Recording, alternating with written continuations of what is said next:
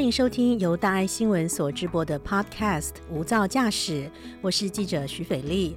在今天一百个采访线上说故事的单元，为您邀请到国内知名的纪录片导演黑糖黄家俊导演来跟我们聊聊海洋的声音。嗨，斐丽，各位听众朋友，大家好，我是黑糖。嗯，好。那么这次我们在要进行我们今天的节目的时候呢，先跟大家报告一下，我们今天的主题呢是男人与他的海。嗯，我身边的坐的这位男人呢，跟海有很密切的关联，是吗？呃，因为刚好最近拍了一部纪录片在上映，刚好片名就叫做《男的女他的海》，然后我也是个男人，拍的也是男人。嗯，好，那我先来跟大家勾串一下，为什么今天会想要邀请黑糖导演来到我们的现场啊？其实是因为呢，我们前阵子在世界地球日的专题报道当中，我们记录了一系列的台湾海洋的现况，我们体检了台湾海洋的一个生态目前崩坏的一些现象哦。那当中有一部分呢，其实我们有记录到是海洋里面的声音。是，嗯，那我记得上次我在看《男人与他的海》的时候，在戏院里面，嗯，感受很深刻，是我觉得这部电影它的声音的元素非常的丰富，所以今天呢，我们特别邀请到黑糖导演来到我们的现场来谈，从一个纪录片的观点啊，就是这种纪录片式的电影，呃，在纪录片的电影当中的音乐元素，我们是呃用什么样的理念来呈现它的？OK。呃，其实对我来讲，每一部作品的音乐跟声音都很重要，因为我以前就是也是玩音乐的，所以对我来讲，在电影里面，呃，不管是配乐或者甚甚至我们现在称为声音设计，都是另外一个可以发挥创意的空间。嗯，那这一次刚好因为拍的是海洋的题材嘛，其实，在海上，我觉得。它本来就有很多很不一样，甚至是有别于我们会在陆地上生活经验里面不会听到的声音。我们大部分可能都在岸边听到海浪的拍打声，对。可是到了真的在汪洋大海之中，哇，那个声音其实就更精彩。不管是在水面上的那个浪花声、潮流声，或者是那个海风吹在你身体不同位置，还有你那个船逆风跟顺风。那是机械船还是风帆的船，或者是一般的筏、独木舟都不都不一样。到了水下，当然就更精彩了。水下如果是一般我们呃潜水的话，嗯，你大概就会听到自己水肺潜水，听到自己换气的声音嘛，呼吸的声音，对，听到自己心跳的声音。那如果是遇到一些不同的生物，当然就会有不同生物的声音，包括海豚，包括大型的鲸鱼。嗯，哇，那这一次其实，在我们电影里面，因为出现了。呃，海上也有海下，所以那个声音其实相对来说是非常丰富的。嗯，我先跟大家报告一下，我看这一部《男人与他的海》的一个感想啊。我觉得这部电影呢，它如果就视觉元素来看的话，它有非常丰富的高空的摄影的元素在里面，还有海底面的摄影的元素在里面。那从高空跟海里面去把它串接起来，所以让整部电整部电影它在光是在视觉上面，它的元素就相当的丰富哦。那我想还是先请导演跟大家介绍一下《男人》。与他的海到底是什么样的一部片？男人与他的海是我花了三年的时间拍摄跟制作的一个跟海洋有关的纪录片。但大家听到，哎，跟海洋有关，是不是又是一个环境啊、环保教育片？但其实不是，因为这部片里面有两个很重要的男主角，一个是在台湾非常重要的一个海洋文学作家廖鸿基，年轻人都对他很熟悉。对我也很崇拜他。因为他写的文章都出现在那个国小、国中、高中的教科书里面。那另外一位是第一个在水里面拍鲸豚的平面摄影师，叫做金磊。他们其实是相差了二十多岁，是两个完全不同世代的男性。但因为海，所以他们彼此有了交集。那廖鸿基其实为人所知，除了他写海洋文学之外，另外他也是花莲。黑潮海洋文教基金会的创办人，对，所以算是在台湾非常致力于海洋保育，真的是海洋一些推广教育的一个先锋者。那金磊其实就是在后来还是学生时代，到了花莲被他影响，甚至也选择跟他走上同一条路的这样的一个呃晚辈。那这个故事里面有廖鸿基在二零一六年，他去进行所谓的黑潮漂流计划。因为这个作家很特别，他不是坐在咖啡店或者是坐在书房里面用想象写作，他是真的走出去，甚至有一些计划。那这些计划可能都跟海有关，所以他去完成这些外人看似不可思议或者很疯狂、很疯狂的计划。对对对，就像是那种海洋版的《鲁滨逊漂流记》。鲁滨逊有点被迫了，但是他其实是自愿的，是，所以他把这样的过程、真实的生命的体验完成每一部的著著作，所以这次在电影里面会看到他在二零一六年进行的这个在台湾东部太平洋黑潮上面漂流了七天的故事。那我们也跟着金磊到世界各国，它其实不同的季节在不同的水域都有一些不同的鲸豚出现。是，那他就像一位国际摄影师一样，真的就到不同的世界的角落去拍出很棒，甚至在台湾他也留下很珍贵一些珍贵的鲸豚的记录。是，所以就像刚刚黑糖导演说的哦，这其实是有两条故事线串联了整部电影的主轴哦。那其实在这部电影当中，我其实我看到的是男人的自我追寻，跟面对家庭那个部分的一个很挣扎的那种那种情感。对，你是想怎么样？为什么会想要去呈现这个部分？呃，对我来讲，其实人个人是最重要，再来是家庭。嗯，你先，你觉得个人反而是最重要的？对啊，你要先照顾好自己，修身才能够齐家嘛。嗯哼，那。加齐了之后，才有办法去谈说你要为这个社会、这个世界做些什么。所以在我的作品里面，在不同作品有一些很高的不同的议题，不管是上一部的罕见疾病，或者这一次的海洋，但我还是会回归到个人的探讨，跟他跟家庭关系之间是怎么样的维持的。因为我觉得这个才这个是很重要的一件事情，而不是我们为了要去完成很大理想，却把自己给呃先。先忽略了，或者是甚至把家庭给牺牲了。对。所以在这部片里面，你会看到呃两位看似呃非常理想性的海洋工作者，但是其实背后他们也要去面对非常真实、赤裸的，包括面对个人生命的渴望。对。然后再去探讨个人跟家庭之间这种理想与现实之间的拉扯、挣扎，他们是怎么去面对跟处理的。所以，反而在片子里面，我没有特别去强调他们现在有多了不起，做了多么棒的事情，反而是让认识他们的观众，或者是不认识他们的观众，都可以很直接的看到他们这么真实的去呈现他们生命当中的困惑，然后面对跟找到解决或者与他共处的这样一个过程。对，我觉得很有趣的是，特别在我在观看这部电影的时候，我们刚刚提到的廖鸿基老师，我看到他身为一个男人，他在年轻的时候就投入了海洋，为了他的理想去追寻。那在过程当中，他牺牲了他的家庭，他对于跟他女儿之间的那个连接产生断裂。那当然更不用说他跟他的这个前妻妻子之间的那个情感关系也是断裂的。那呃，但是让我很感动的，就是刚刚您提到的，后来在透过那个黑潮的漂流计划当中，他在海面上面去漂流，但是最后让我觉得非常感动的有一幕，就是他的女儿在船上面，在另外一艘大船上面跟他产生了连接，然后对他呼喊：“爸爸，我爱你。”我觉得那一幕好感人哦，可不可以跟我们讲，那是自然发生的吗？还是因为是纪录片，所以当然是真的了。OK，但这些也都是我不会去。特别事先预想，其实就是跟着他们的一起生活，走到他们生命不断在变化的这样的各个阶段。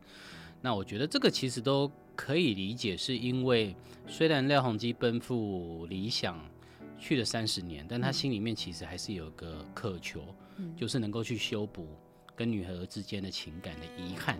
这件事情，你看他在电影里面也讲。他介绍海洋给多少年轻人认识，可是自己最亲近的孩子却碰都不愿意碰，因为他恨爸爸。对，为什么你要牺牲家庭？但这件事情他得花三十年来去弥补，那我觉得很不容易，因为无论如何，你不管做什么样的选择，都得要付出代价嘛。如果今天他选择的是平衡两件事情都要兼顾，也许。每一件事情都没办法做好，所以在那个相对保守早期的年代，他选择了这么一个极端的一个选选项，这也是我们可以理解。那到了另外一对呃另外一个主角金磊，其实他现在就是跟我差不多年纪，我们可以做的事情就是这个社会观念相对是比较开放，嗯，那男性应该要更努力的去追逐自我的探索的部分，所以他希望可以在自己的理想和家人之间这种责任关系可以取得平衡。那你看到他跟廖鸿基就不太一样，他们两个其实是完全不同的类型。对，不过金磊一样要付出代价。我看到金磊的状况是他把他的时间做了切割，他有一段时间他是会完全的投入海洋，另外一部分他就是完全的把自己隔绝在海洋之外，然后投入家庭。那廖鸿基老师的话，他就是把他全部的生命都投入到海洋。看到是两个不同的世代的男人，他呃用不同的方式在投入他的理想，在海洋上面。是是是，其实也。其实也希望说，他们两个人的故事可以鼓励更多，呃，其他却步不前的男性。嗯，哦，其实通过这个部电影，为什么片名会直接取叫做《男人与他的海》？其实就是更希望，呃，两性甚至是女性，就由这部电影来去了解一下男性现在的。处境跟他们的心态到底在想些什么？确实是这样。对，因为就我的观察，我自己是男生嘛，所以从上一部《一手摇滚上月球》，我就特别关注台湾的男性情感表现哦。我发现男生都还是在社会传统的期待跟要求下，在所谓正常的主流价值，其实就是工作，对，正当的工作里头，规律的工作。那讲好听点叫安身立命，那难听一点就是说他其实也无法抽身、无法改变的，因为你好像就是有父亲、有丈夫或者有儿子非常多的责任。对对对，或者外界对你的一个观感。那反正我觉得女性她是相对比较奔放、自由，尤其台湾的女性，我觉得呃在很多的议题上面的讨论又更更往前走。那男性好像被忽略在那边很久了。嗯，我一直觉得男性落后女性好多了。但是一个家庭里面，那个爸爸或者那个男性角色相对又非常重要。虽然我们曾经说过 happy life、happy wife、happy life，但是其实越来越能多男性他可能不选择走入家庭或婚姻。那其实这会是一个下一个阶段我们需要去关注，甚至好好去讨论男性议题的部分。那这个故事其实就是让大家看到这两个男人他们的例子，然后也可以去延伸更多两性之间的一个交流。嗯，我觉得黑糖导演的这个企图是非常棒的，因为我自己投入身心灵的领域探索也有十几年的时间。那不管我呃到什么样的一个身心灵成长团体，或是参加课程的时候，我看到的几乎都是女性，很少看到男性。那但是当我在观看这部电影《男人与他的海》的时候，我其实内心受到很大的触动，因为我终于看到了有人愿意去处理男性内在议题的这个企图，因为。呃，在这个也许在西方的社会当中，会有比较多，因为他们用心理学家的这个观点去探讨男性跟女性当中对于某一些责任或者是情境，他们会产生的一个反应是什么？他们会从一些比较科学的观点、心理学的观点去做分析。可是我觉得在东方的社会当中，或许是男性他更压抑了，更苦闷了，他比较没有办法用比较嗯。开阔或是正常的一个沟通方式，让他的伴侣或是让他的身边比较亲近的人了解他内心的想法是什么。那我们会看到有很多男性他在在处理自己的这个情绪的方式，可能就是找哥们去喝酒啦，哦，或者就是用一些非常男性的这种比较雄性的这种方式在处理。所以当我在看这部电影的时候，我看到的是廖鸿基老师他内心非常细腻的世界，他的情感世界那个部分非常的动人。那包括金磊，那么金磊是一个很快的一个男生，他到处去拍照，然后在在东家王国拍呃金的时候又受伤嘛，哦，被那个金的很大的翅膀呃弄伤了他的脚，那所以他的形象看起来感觉上是，我觉得啦，是一个非常符合我们社会期待的一个一个男性很勇猛、很刚强的一个形象，可是。也是透过这部电影看到他处在追求理想跟照顾家庭中间，怎么样去取得平衡的那个部分。所以我觉得这两个角色的呃这个怎么讲呢？选角，我觉得在故事线的这个选角上面是非常成功的。呃，因为不是剧情片嘛，所以也不是我选的他们，某种程度也是他们选的我，或者说上天就把这两个呃非常具有生命张力的人，就是出现在我的眼前。嗯，那只是他们的组合让我去看到了这样一个故事轴线的一个可能性。嗯。对好，那其中还有一个非常棒的计划是，这部电影其实在四月底应该就在院线上面的放映就会结束了嘛？我听说票房蛮漂亮的，有五百万左右。嗯，呃，表面上看起来漂亮啊，其实这一次，哎，有也不是我在抱怨，就是我据实以告，这样的一个票房成绩对我来说并不是很理想。嗯，因为我上一部呃描述罕见疾病议题这么沉重的一个题目的片子，全台的票房是九百万哦，光台北就破五百了。嗯，可是你看我们现在这部片子，全台才快要。达到五百，嗯，也就是说，在推广的时候，大家都觉得，哎，男人与他的海是不是又来跟我讲海洋议题了？对，海洋保育了，所以很多人其实是不会选择他，尽管知道这部片，但看过的人，他的口碑相对都是好的，又传不出去。嗯，不过我觉得拍纪录片的人已经基本上都养成一个随遇而安的个性了，就是作品已经完成，那我相信他就会走出他自己的命运，我就在旁边努力的做到最后。因为这一次我们好在还有透过群众募资，呃，有一万个名额是可以给全台的学生免费进去看电影，所以这一个月其实我都是忙于在不同的地方应后，跟这些孩子们从幼儿园到大学生都有去跟他们交流。那这些孩子其实就是呃平常不会真的自己掏钱，也没有那个预算进到电影院买票看纪录片、看国片的这些观众，但对我来说，他们才是真正需要看的观众，因为台湾的未来或者这个环境的未来，海洋的可能性都是在他们身上。那在他们这个时候，其实相对大家对海还是有距离，还是有恐惧，甚至他们的父母、老师拼命的是告诉他们、告诫他们不要靠近海，会有危险的时候，有机会走到电影院一起观看完这部片。其实从映后他们的眼神，其实你可以看得出来，他们已经开始跟。这个大海产生了一些可能性，所以这个也是我觉得，尽管票房不如人意，但是我觉得好在还有这一万名学生。嗯，导演刚刚所提的这个计划呢，其实就是称为“海洋之子”的计划，一万名海洋之子的计划。当初是电影在推动的时候所进行的一个募资的活动嘛？哈，是。那呃，可不可以告诉我们在巡回的这个过程当中，跟这些孩子们接触，放映电影给这些孩子们看的时候，他们的反应是什么？因为这只有一万名，一开始我们会还会担心说会不会没有人来报。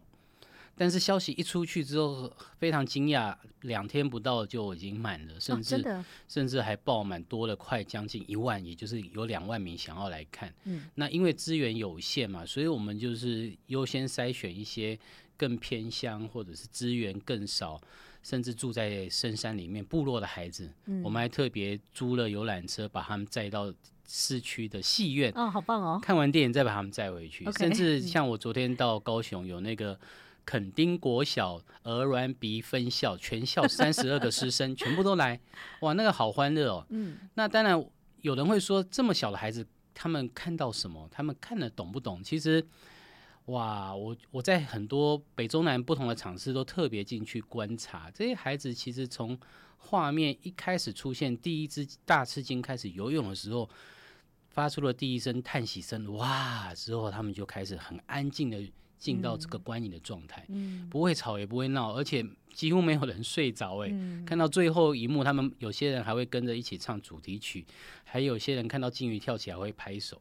对，哇，这个都是很少我在电影院里面会看到的一个状态。那像三岁的小男孩、六岁的小男孩，他们的爸爸妈妈或老师在看完片之后，都跟我说：“导演。”我第一次，我的孩子，我的学生在电影院里面，居然是安静的从头到尾坐着，没有说他想要出去。嗯，那当然，我们映后会有些分享嘛。有些孩子就急于知道说，导演，你们在海里面为什么不怕鲨鱼啊？啊，对呀。然后为什么鲸鱼不会吃人啊？对呀。那程度再高一点的孩子，他可能会问说，为什么是这两个男生？然后我看到那个。片子里面有海豚在海洋动物海洋公园里面表演，我觉得他们好可怜，都失去自由。为什么我们要把它关在那个地方？嗯，都是很棒的问题。对，其实我的电影里面真的没有特别去教育或教训大家说你应该要怎么样爱护海洋跟这些动物。可是这些画面很自然的出现在里头，孩子其实是真的看得懂，而且他们真的有这个感受。你会发现，其实现在观众，尤其越年轻的观众是越来越聪明。但是我们能不能相对提供这些好跟有质感的素材给他们？对，真的很棒。就是孩子们，就是说，这部电影它虽然并没有直接的去讲一些很沉重的一些海洋生态的问题，可是孩子们看了之后，或是观众们看了之后，自然而然就会有那样子的思考跑出来，对不对？是是。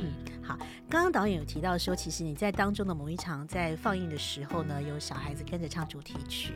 我们现在就先来听一下由林声祥老师所唱的这一首。你敢有看见一位港，港内有只船？你敢有看见一只船？船驶对海？你敢有看见一片海？海上有海岸？敢有看见海海唱歌？好，刚刚我们听到这首人生的曲子呢，是由林声祥老师所唱的，我觉得它非常有味道，很好听。嗯，而且听说这首歌的歌词是您写的，对。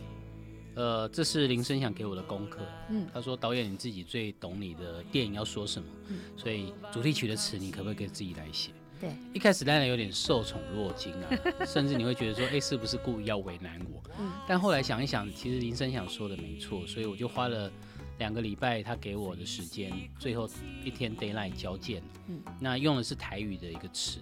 因为台语其实就是台湾那些讨海人们最常用的一个语言。对。那我觉得用台语来讲是最有一个味道。那这个词刚刚大家听应该就是很简单，它就是从一艘船在港里面出发，到了海上遇到鲸鱼，然后在副歌其实就是讲述在海上目前的一些海洋被破坏的状况。嗯。因为鱼都被抓光，所以没有鱼。然后。呃，有风无浪，因为海上都是热色，所以没有波浪啊。原来是这样的意思。对，或者谈说人心里面都有一片海洋，都想奔赴自由，可是你被困在那边，没有梦，只能空想。嗯，所以把这样的一个这电影的主旨，就是不管是海洋的议题，或者是人在追逐理想和现实之间的这样的一个挣扎，其实紧紧扣在一起。嗯，但最后收尾，我觉得也是蛮动人，就是呃，不管你去的再远再久。其实岸上还是有你思念你爱的人在等着你回来，你还是可以随时就是返航，而不是就一去不回。所以勇敢的出发吧。对，我觉得这首歌非常非常的美，因为可以看到一个男人他心里面很柔软的那个部分哦。好，那在这部电影当中呢，其实还有一个部分，我想很多观众都会很喜欢，就是看到呃金磊摄影师他在东家拍摄金。的那个部分啊，然后呢，在电影当中就会听到了有鲸的声音。那我们现在就来听一下在电影当中鲸的声音，好吗？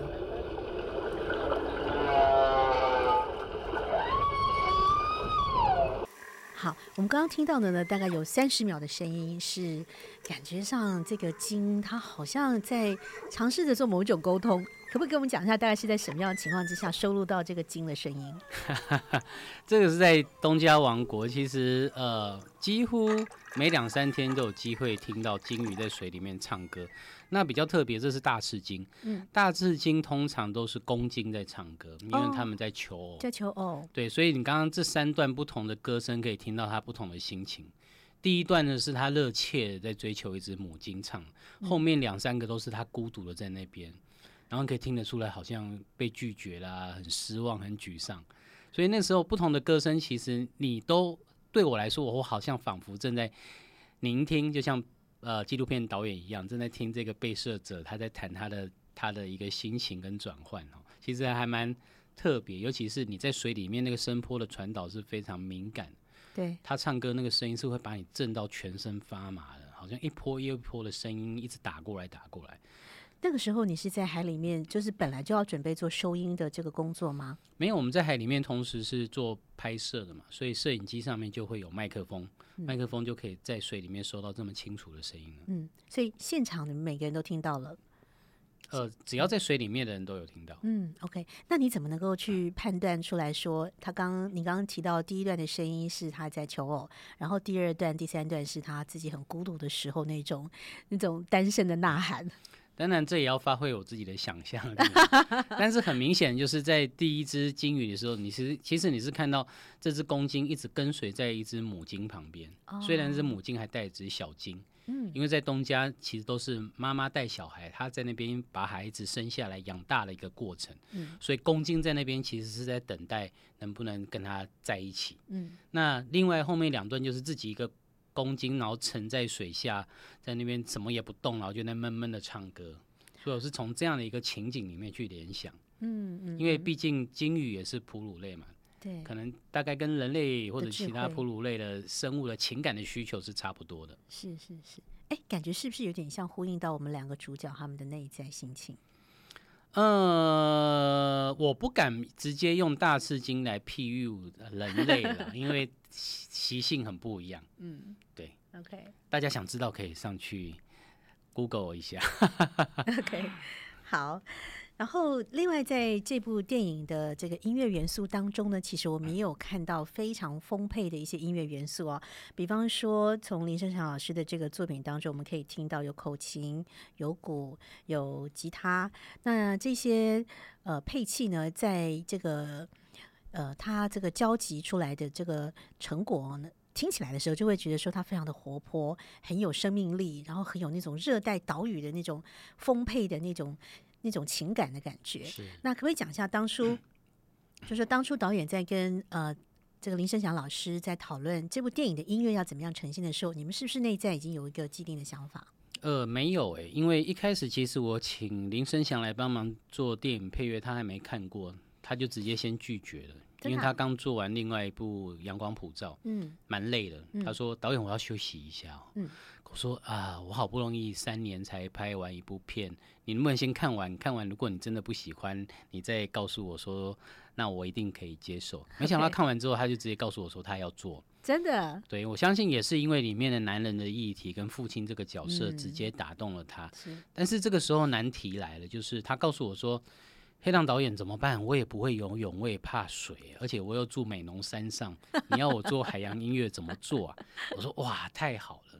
因为其实，在电影电影里面，我的呃想象就是台湾应该要把海洋当做是我们土地的延伸，而不是一个围墙跟阻隔。嗯，那你又是爱乡爱土地的人，所以我如果可以用这样的概念出发，是基本上没有问题。那其他我们是来做功课吧。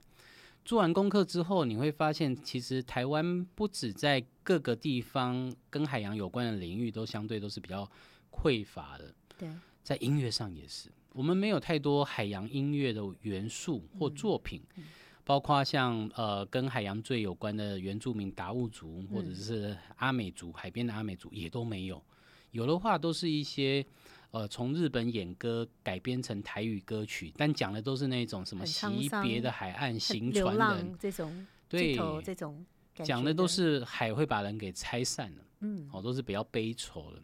那这个时候我们就想，好吧，那我们就来创造。借由这部电影，为呃台湾的海洋音乐音乐元素创造一个新的作品跟新的可能，就这样子出发。那当然，呃，林思祥毕竟是专业的音乐人嘛，所以他也参考了一些不同海岛国家或者是海洋的一些音乐的作品的元素。嗯，最后就是你你们大家听到的这个，其实。不止在电影里面搭配着画面听很舒服，你光单独听这张唱片，你都觉得它是一个非常疗愈而且完整，甚至是有一点点台湾海岛味道的一个呃海洋音乐的专辑。对，我觉得这首歌它这些曲子呢，它非常有我们台湾味，就像您讲的哦。我们现在呢，就让听众朋友们来听一下刚刚我所提到的这一首曲子，它具备了口琴、鼓、吉他的这些元素。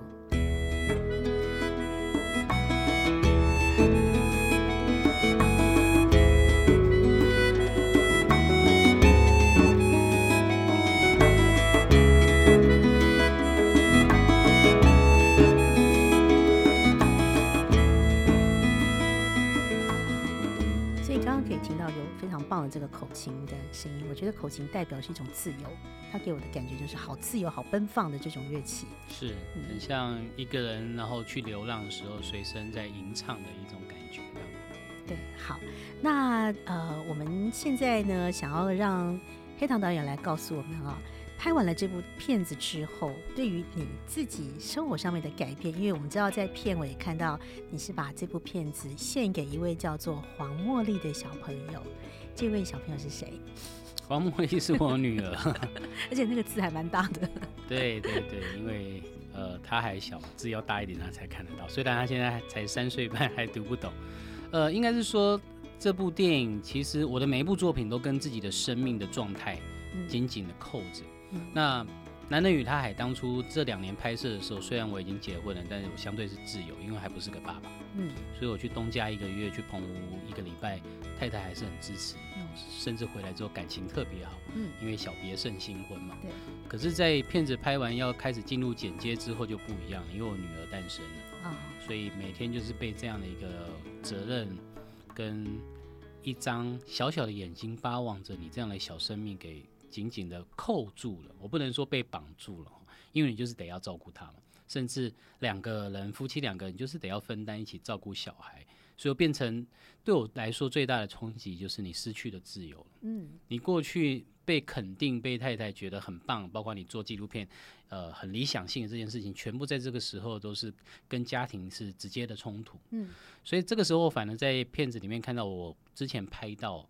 就是在这两个男主角身上的生生命的这一块，所以整整部电影原本从一个非常可能是走艺术电影，把大海当做是一个比较哲学性的处理，没有太多的声音，没有太多的访谈的状态，改变成后来以男性的情感跟他们生命的经历为主的这样一个故事主轴。嗯，那这一切都是因为我的女儿造成的。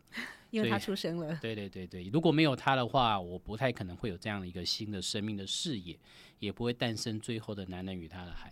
所以我觉得这对我来讲是一个再也不会有的一个生命的阶段，因为我可能不会再想要生第二个。所以这部电影我就觉得我要送给她，送给我最爱的女儿，因为她可能就是这我这辈子唯一最爱的女儿。